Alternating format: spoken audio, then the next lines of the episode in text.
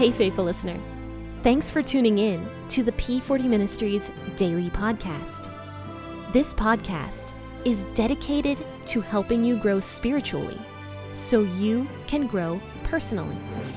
Let's grow together by building a consistent Bible reading routine. This is Jen, your host, and today we will be discussing the book of Mark.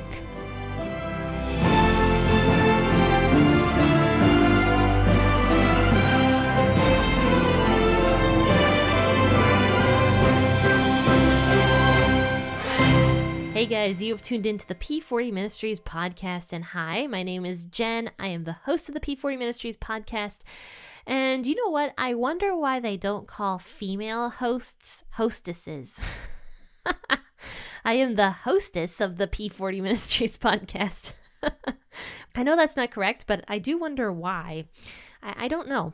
But, friends, today we are going to be discussing Mark chapter 12, verses 13 through 17. So let's see what's going on here today with these people that are trying to challenge Jesus. I'll be reading out the WEB version of the Bible. They sent some of the Pharisees and the Herodians to him that they might trap him with words. When they had come, they asked him, Teacher, we know that you are honest and don't defer to anyone, for you aren't partial to anyone, but truly teach the way of God. Is it lawful to pay taxes to Caesar or not? Shall we give or shall we not give? But he, knowing their hypocrisy, said to them, Why do you test me? Bring me a denarius that I may see it. And they brought it. And he said to them, Who is this image and inscription?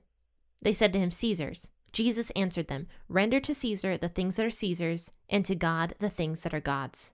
They marveled greatly at him. So Jesus had just finished doing a like a parable against the Pharisees. The Pharisees knew it was against them and they got super angry. And it says in verse 12 that they tried to seize him, but they feared the multitude. So in fact, they did not seize him. So instead, they went away and decided to conspire against Jesus so that they could trap him with his words is what they were trying to do. So one of the big hot button issues back in those days was actually taxes. And we see that many, many times actually throughout Jesus' life about how much the people hated the taxes. And I think even in the Chosen series, they talk a little bit about how much the people back then hated taxes. So, taxes was a huge hot button topic. So, what's a better way to trap Jesus in his words in the minds of these Pharisees than to ask him about taxes, since it was such a divided issue? So they decide to pair up with these Herodians. So the Pharisees and the Herodians come together, and they used to be enemies, but now they have a common goal to take down Jesus because Jesus is taking their authority away from them, as he absolutely should be. You see, when John the Baptist had his authority taken away from him because of Jesus, John the Baptist said, My disciples, go, go follow Jesus. That is what you're supposed to be doing. That was the humbleness of John the Baptist to recognize that his life was not all about him, but in fact, it was Jesus and Jesus' message and what Jesus was about to do, which was to save every single person. John was able to see the full picture, but these Pharisees and these Herodians, even though they claimed to be followers of God, did not want Jesus' authority to usurp their authority. They didn't want that. They were upset about it. And because Jesus was doing these miracles and teaching all this stuff, you know, people were starting to follow him instead of following them. So, unlike John the Baptist, the Herodians and the Pharisees hated Jesus and were so prideful that they were unable to see the full picture and everything that was supposed to be happening. So here's what happens. The herodians and the pharisees come together which by the way these two these two groups of people were complete opposites of each other. That would be like proud boys and third wave feminists coming together to do a common goal. Complete opposite groups right that are coming together to do to, to take down jesus is what the herodians and the pharisees were doing. So the pharisees believed in the authority of God. They believed that Israel was supposed to be a complete and separate nation, was not supposed to be under Roman rule. and was basically God was in authority, God was supreme. That is what the Pharisees believed. The Herodians, on the other hand, did not necessarily believe that. They believed that uh, Rome was kind of a good thing, and that we were supp- the the Jewish nation was supposed to submit to Rome, and that is how they were going to achieve, you know, um, God's favor on them. Basically, is is kind of what my understanding of what the Herodians were. They uh, were called the Herodians because they enjoyed the rule of the Herods, which were the kings at this time period. So that is why the Pharisees and the Herodians could just never come together because the Pharisees did not want to compromise uh, Jewish independence, basically. So now it says here in Mark chapter 12, verse 13, that says, The Pharisees and the Herodians came to him that they might trap him with words.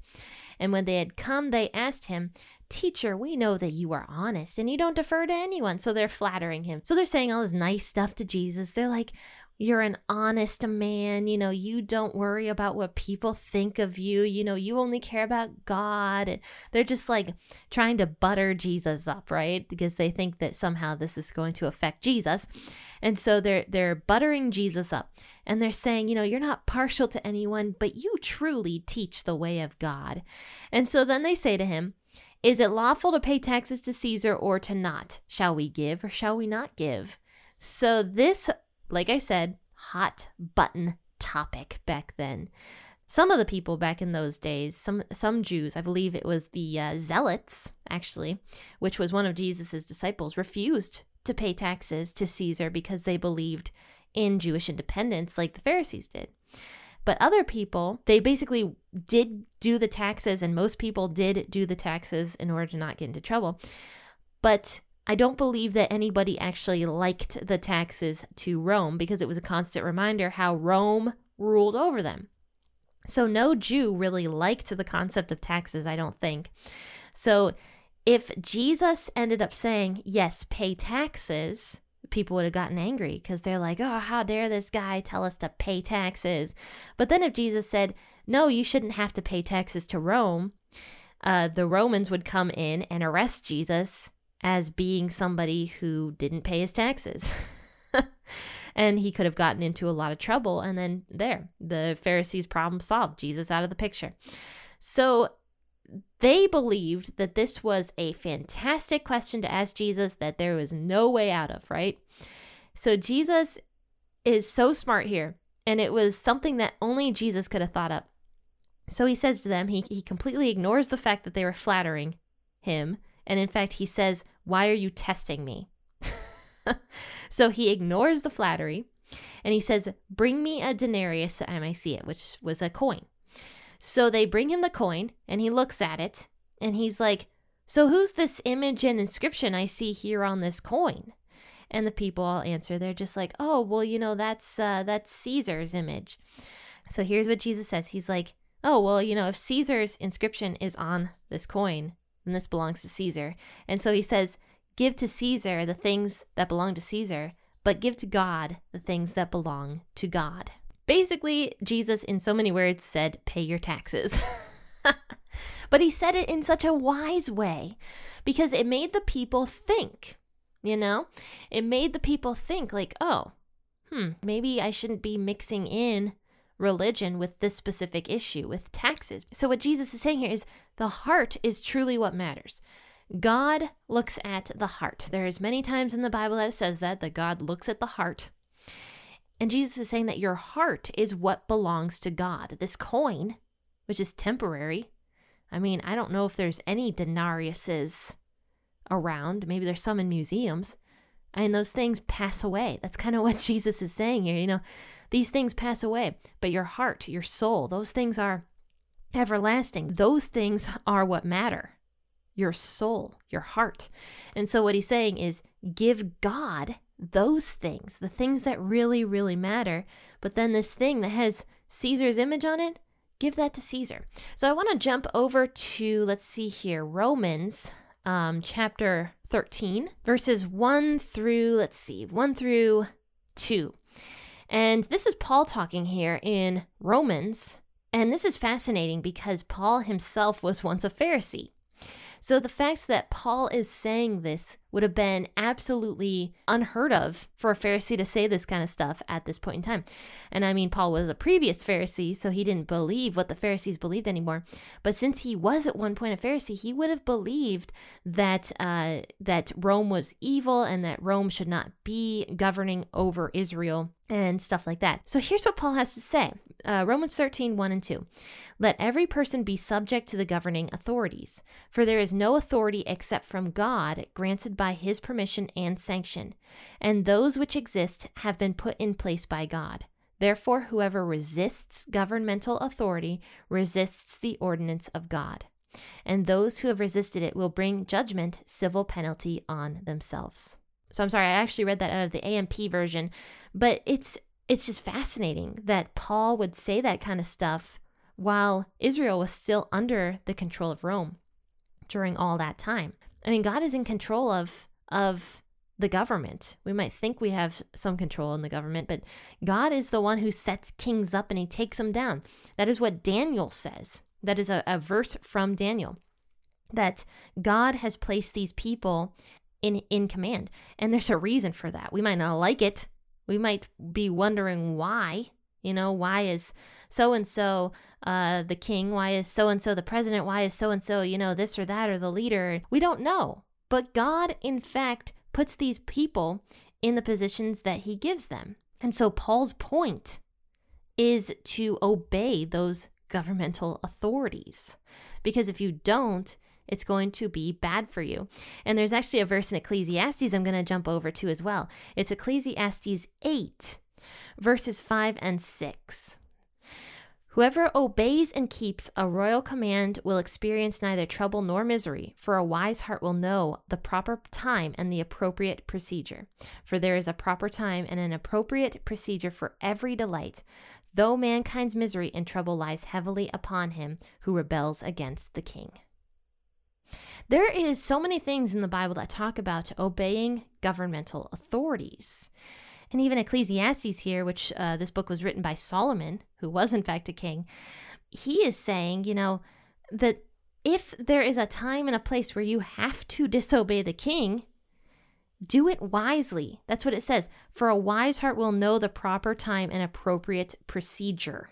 But other times, if it doesn't matter, if it's not against God's will, if it's not against, you know, what God is telling us to do, if it, you know, if it is not taking our hearts away from God or other people's hearts away from God, just do it. And that's what Jesus is saying. That's what Paul is saying. That's what Solomon is saying. There's so much wisdom in the Bible about that. I think there's even a verse in 1st or 2nd Peter that talks about uh, submitting to governmental authorities. Just be respectful of them.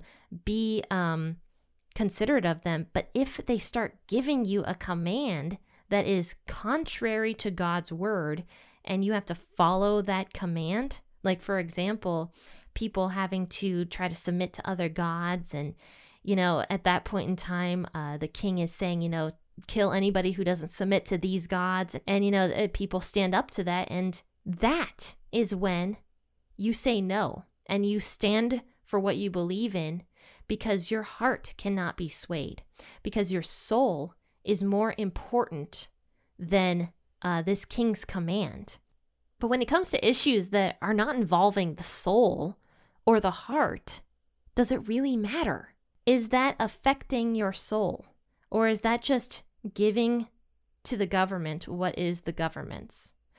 But there will be a time and a place, possibly for some of you guys, where you will have to stand your ground and be like, no, this is what I believe in, and I will not compromise my soul for this stupid command that uh, the government gives, or your leader gives, or your pastor gives, or who, who knows who. But what Jesus is saying here, and what much of the Bible preaches to us, is for the most part just be in submission to the leaders because God is in control. God is watching everything, and God takes those kings down. When they're evil, he will take them down. So that is kind of the um, moral of this story, I believe, is just to be in submission, to be respectful, at least. Even if we don't like the person that is our boss or I don't know, in authority over us, we still need to be respectful of that person and pray for them. You know, Paul talks about praying for peace in the nation that you are in or in anywhere else, really, wherever you're at, praying for peace because God will listen to that. And it is an important thing to do. So pray for your leaders. Try to dedicate some time this week, actually, to uh, pray for some people maybe that you don't necessarily like. Maybe your boss, maybe your coworker, you know, that's overseeing a project. Maybe, who knows? Somebody that's in authority. Maybe you don't like them but uh, dedicate some time to pray for them this week because I do believe that that is important and it's also talked about in scripture as well. Friends and faithful listeners, I hope you enjoyed this episode. And if you did, please rate it five stars from whatever listening platform you are on because that will help the P40 Ministries podcast get found by more people. And you know, if you want to spread the message, I do believe that the P40 Ministries podcast is an excellent way to do that because we're pretty much talking only about the Bible here. So, friends, please uh, rate the podcast five stars, share it on your social media platforms, and tune in tomorrow for another great episode out of Exodus. Friends and faithful listeners, happy listening, and God bless.